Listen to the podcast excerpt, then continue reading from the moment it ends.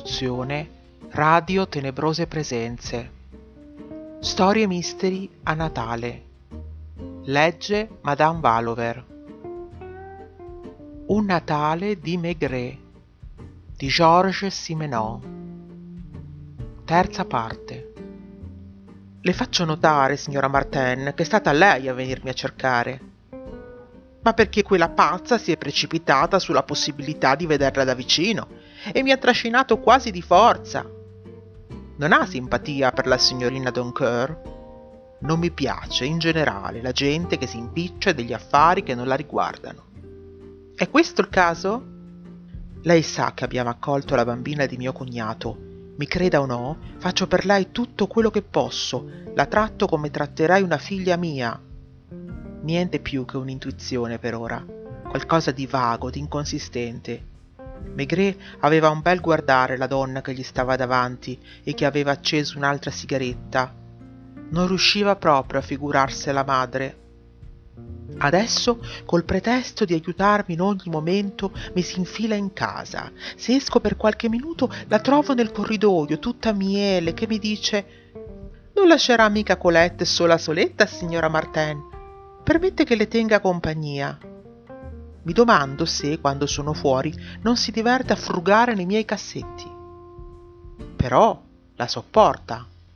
Per forza, è Colette che la vuole, specialmente da quando sta a letto. E anche mio marito le è affezionato, perché, quando era ancora scapolo, gli venne una pleurite e fu lei a curarlo. Ha restituito la bambola che ha comprato a Colette per Natale? Aggrottò le sopracciglia, guardando la porta di comunicazione. Vedo che l'ha interrogata. No, non l'ho riportata indietro, per la buona ragione che viene da un grande magazzino e i grandi magazzini oggi sono chiusi.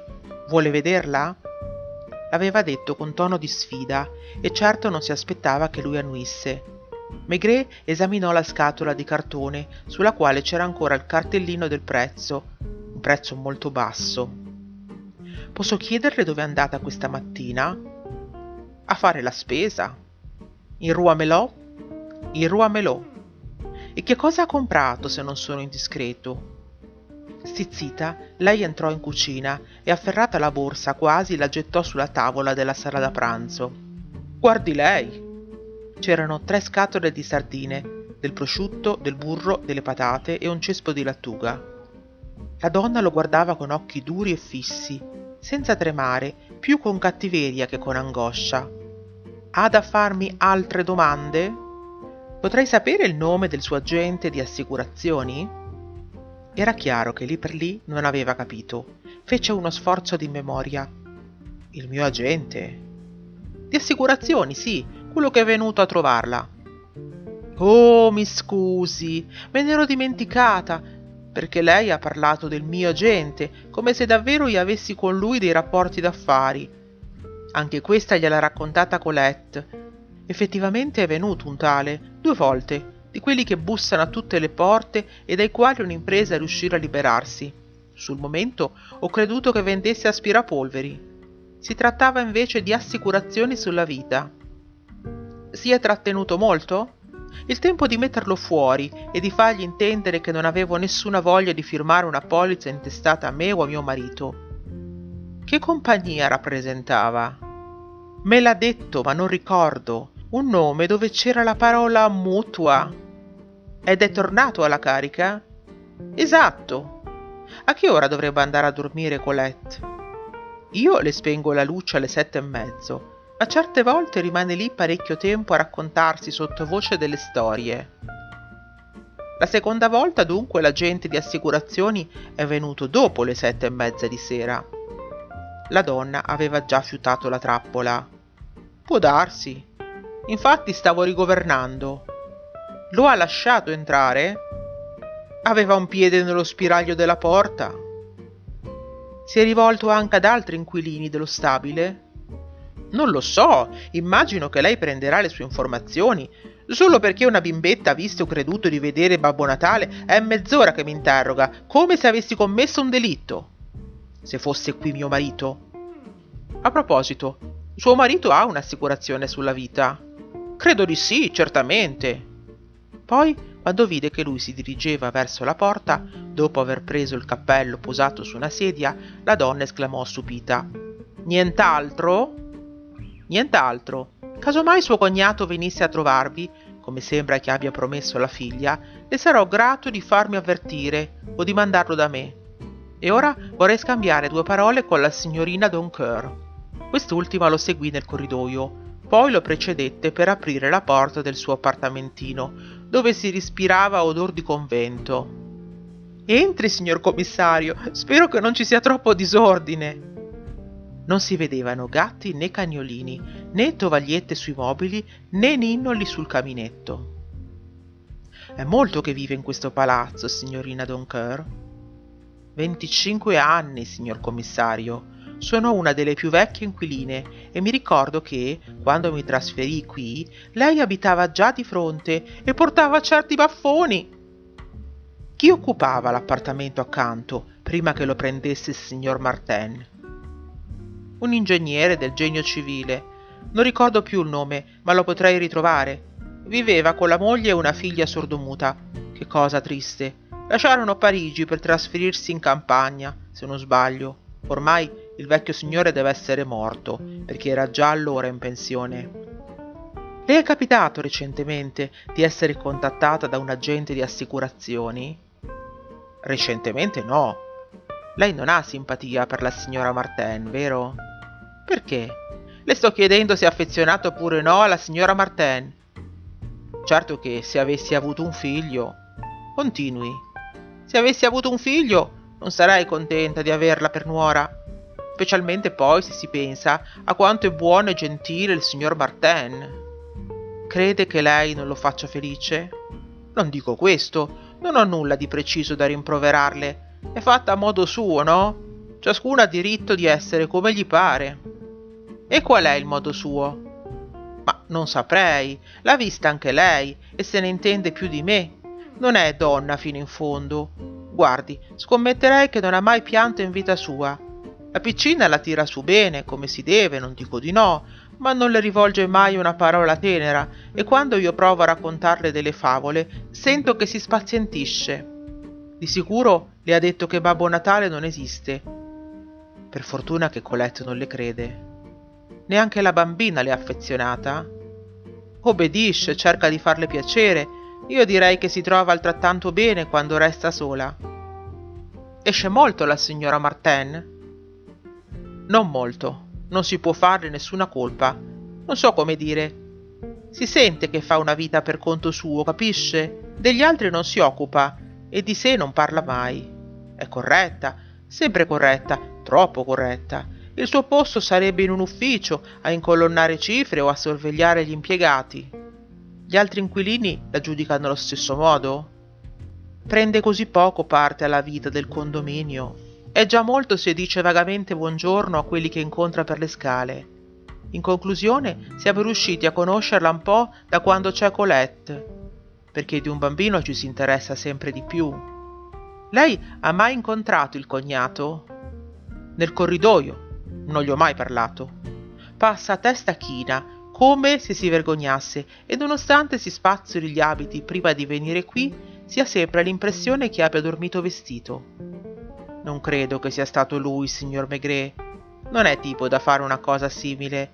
Oppure doveva essere proprio molto ubriaco.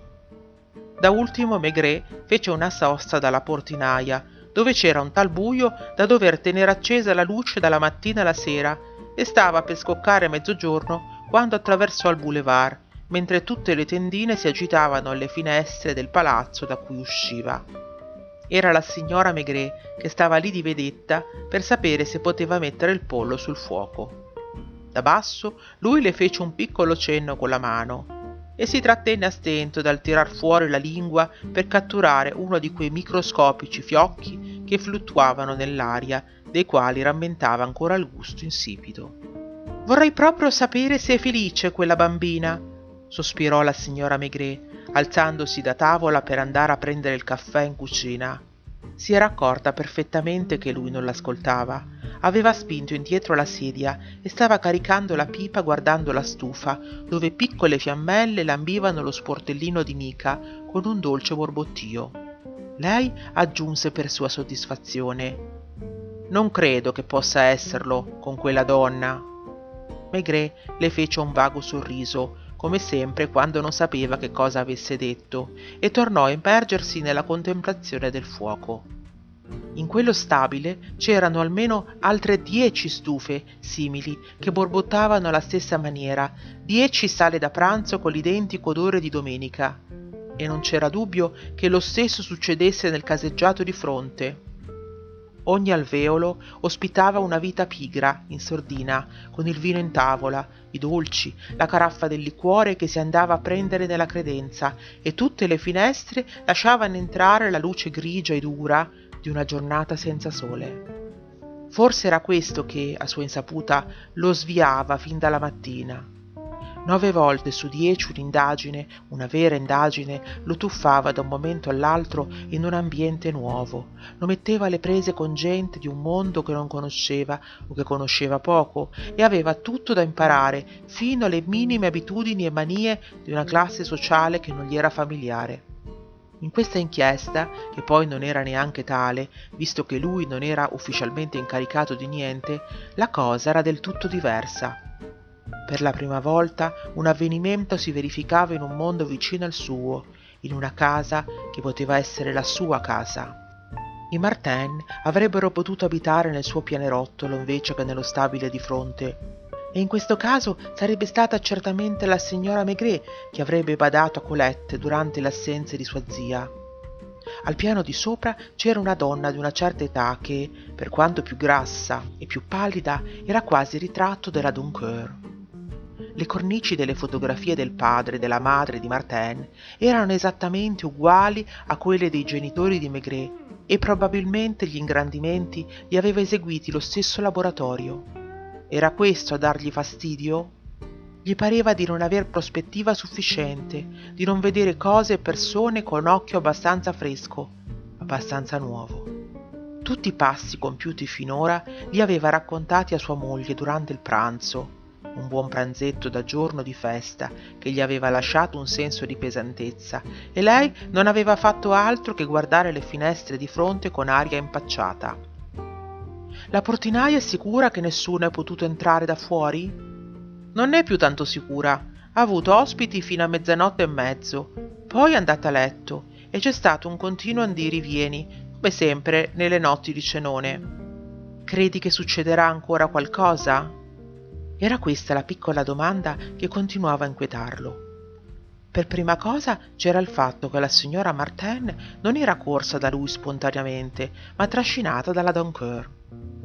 Se si fosse alzata prima, se fosse stata lei a scoprire la bambola e ad ascoltare la storia del Babbo Natale, non sarebbe forse stata zitta e non avrebbe ordinato alla bambina di tacere? E in secondo luogo aveva approfittato della prima occasione per uscire, benché in casa ci fossero provvisti a sufficienza per la giornata. Aveva persino, distratta, comprato del burro, mentre ne aveva mezzo chilo nel portavivande. Alzatosi a sua volta per trasferirsi in poltrona vicino alla finestra, Maigret telefonò al Quei. Allora, Luca! Ho fatto quanto desiderava, capo, e ho l'elenco di tutti i detenuti rilasciati da quattro mesi in qua. Sono meno di quanto si potrebbe pensare. Non ne vedo nessuno che in qualche momento abitato in Boulevard Richard Lenoir. Questo non aveva importanza. Era un'ipotesi che Maigret aveva già quasi abbandonato un'idea campata in aria. Qualcuno che avesse abitato l'appartamento di fronte avrebbe potuto nascondervi il frutto di un furto o di un delitto prima di farsi prendere. Rimesso in libertà, la sua prima preoccupazione sarebbe stata naturalmente quella di recuperare il malloppo. Ora, a causa del problema di Colette, in nessuna ora del giorno e della notte la stanza restava vuota. Fare la parte di Babbo Natale per introdursi, senza rischio in qualche modo, non era un'idea poi così stupida. Ma in tal caso la signora Martin non avrebbe esitato a cercare il suo aiuto e non sarebbe uscita con un pretesto che non stava in piedi. Vuole che studi nominativi caso per caso? No. Hai le informazioni su Paul Martin? Ci ha voluto poco. È conosciuto in almeno 4 o 5 commissariati, tra la Bastiglia, il municipio e il boulevard Saint-Michel. Sai che cosa ha fatto questa notte? Prima è andato a mangiare sul battello dell'esercito della salvezza. Ci va una volta alla settimana, in una sera fissa e in quelle occasioni non beve. Ieri sera è stata offerta una cena coi fiocchi. Bisognava fare una bella coda. E poi, verso le undici è capitato al quartiere latino e ha aperto le portiere delle auto davanti al locale notturno. Devi aver messo assieme abbastanza soldi per andare a bere, perché alle 4 del mattino l'hanno raccattato ubriaco fradicio a 100 metri da Place Maubert e l'hanno portato dentro. Stamattina alle 11 c'era ancora. L'avevano appena lasciato andare quando ho avuto queste informazioni e mi hanno promesso di portarmelo appena lo riprendono. In tasca aveva ancora qualche franco. E a Bergerac? Jean Martin prende il primo treno del pomeriggio è rimasto molto sorpreso e colpito dalla telefonata che ha ricevuto oggi. Ne ha ricevuta una sola? Questa mattina sì, ma l'avevano chiamato ieri sera mentre cenava nel ristorante dell'albergo. E sai chi era? La cassiera che ha preso la chiamata assicura che era una voce di uomo. Ha chiesto se c'era il signor Jean Martin lei ha mandato una cameriera a cercarlo in sala da pranzo e quando lui è arrivato, dall'altra parte dell'apparecchio non c'era più nessuno. Questo incidente gli ha guastato la serata. Erano in diversi, tutti viaggiatori di commercio, e avevano organizzato una spedizione in non so quale locale della città. Mi è stato fatto capire che non mancava la compagnia di qualche bella ragazza. Martin, dopo aver bevuto un po', tanto per fare come gli altri, sembra che abbia parlato tutto il tempo della moglie e della figlia, perché parla della bambina come di sua figlia. Questo non gli ha impedito di stare in giro con gli amici fino alle tre del mattino. Voleva sapere altro, capo? Incuriosito, Luca non poté trattenersi dall'aggiungere. C'è stato un delitto nel suo quartiere? Lei è sempre a casa? Finora si tratta solo di una storia di Babbo Natale di una bambola. Ah. Un momento. Vorrei che ti procurassi l'indirizzo del direttore della sede della società degli orologi Zenith che sta in Avenue de l'Opéra. Dovrebbe essere possibile trovarlo anche se è festa.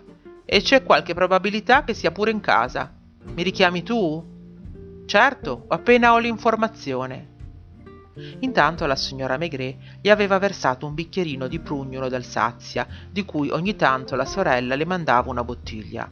Le sorrise e per un momento si sentì tentato di non pensare più a quella storia assurda, di proporre di andare a passare il pomeriggio al cinema. Di che colore ha gli occhi? Dovette fare uno sforzo per capire che alludeva alla bambina. Di tutta la faccenda altro non interessava alla signora Maigret. Per la verità sarei imbarazzato a dirlo. Scuri no di certo, ha i capelli biondi. Allora sono azzurri. Può darsi, chiarissimi in ogni caso, e particolarmente tranquilli. Perché non guarda le cose come i bambini. Ha sorriso? Non ne ha avuto l'occasione. Una vera bambina trova sempre l'occasione di ridere Basta che si senta in confidenza, che le si lasci pensare cose adatte alla sua età. Non mi piace quella donna. Preferisci la signorina Doncoeur? Sarà anche una vecchia zitella, ma sono sicura che la bambina la sa prendere meglio lei di quella signora Martin. L'ho incontrata in qualche negozio, è di quelle che controllano il peso e tirano fuori il denaro dal borsellino una moneta alla volta, con un'aria diffidente, come se tutti cercassero di imbrogliarla. Lo squillo del telefono la interruppe, ma trovò il tempo di aggiungere: Non mi piace. Era Luca che dava l'indirizzo del signor Arthur Godefroy, rappresentante generale per la Francia degli orologi Zenith abitava in una grande villa e Luca si era accertato che fosse in casa. Paul Martin è qui, capo. Te l'hanno portato? Sì, si domanda perché. Aspetti che chiudo la porta. Bene, adesso non può più sentirmi. Prima ha creduto che fosse successo qualcosa a sua figlia e si è messo a piangere. Ora è calmo, rassegnato, si lamenta solo dei postumi della sbornia. Che ne faccio? Glielo bando? Hai qualcuno che lo può accompagnare qui? È venuto in questo momento Torrance e non domanderà di meglio che tornarsene a prendere una boccata d'aria fresca, perché ha l'aria di aver fatto una bella festa anche lui. Ha ancora bisogno di me? Sì, Mettiti in contatto col commissariato di Palais Royal. Circa cinque anni fa, un certo Lorilieu, che aveva un negozio di bigiotteria e di vecchie monete, è scomparso senza lasciare traccia. Vorrei avere tutti i particolari su quella faccenda. La richiamo poi? Conto di non muovermi da casa. Cinque minuti dopo era già riuscito ad avere al telefono il signor Godefroy, il quale aveva un marcatissimo accento svizzero. Lì per lì, a sentir parlare di Jean Martin, pensò potesse essere capitata una disgrazia al suo rappresentante, altrimenti non lo avrebbero disturbato il giorno di Natale. E si profuse in elogi calorosi a riguardo. È talmente fidato e capace che conto l'anno prossimo, cioè fra due settimane, di prenderlo con me a Parigi in qualità di vice direttore. Lo conosce? Ha una ragione grave per occuparsi di lui? Si sentì chi chiedeva ai bambini di tacere. Mi scusi, tutta la famiglia è riunita e... Mi dica, signor Godfroy, lei sa se qualcuno negli ultimi giorni si è rivolto ai vostri uffici per informarsi dove attualmente si trova il signor Martin? Certamente. Può essere più preciso? Ieri mattina qualcuno ha chiamato in ufficio e ha chiesto di parlare con me personalmente. Io ero molto occupato a causa delle feste. Deve aver detto un nome, ma l'ho dimenticato. Voleva sapere dove poter raggiungere Jean Martin per una comunicazione urgente e io non avevo nessun motivo per non dirgli che si trovava a Bergerac, molto probabilmente all'Hotel de Bordeaux. Non le ha domandato altro? No, ha riattaccato immediatamente. La ringrazio. È sicuro che non ci sia nessun guaio sotto questa faccenda? Si sentiva che i bambini dovevano stargli aggrappati addosso e Maigret ne approfittò per congedarsi in fretta. Fine della terza parte. Avete ascoltato Radio Tenebrose Presenze. Un saluto dalla vostra Madame Valover. Vi ringrazio per essere stati con me in questa notte insonne. Tutti i podcast e tutti gli audiolibri di Radio Tenebrose Presenze sono in ascolto su YouTube, Apple Podcast, Google Podcast, iTunes e Spotify. I nuovi audiolibri e i nuovi podcast escono il venerdì, ma durante il periodo delle festività natalizie di fine anno escono anche in altri giorni della settimana. Attenzione, è vietata la copia, parziale o integrale, ed eseguita con qualsiasi mezzo di tutti i nostri audiolibri e podcast. Molto gradita invece la condivisione tramite link. Madame Valover ti sarà eternamente grata se vorrai lasciare una recensione su iTunes. Se anche tu hai una storia misteriosa o un argomento da segnalarci, scrivici su radiotenebrosepresenze gmail.com. Madame Valover ascolterà tutti.